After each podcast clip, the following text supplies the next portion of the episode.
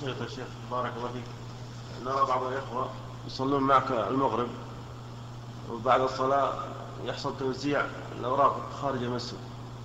فإذا خرجوا يعود ويدخل المسجد. هل هنا هذه الحالة يصلون تحية المسجد ولا لا يصلون؟ لا يصلون تحية المسجد.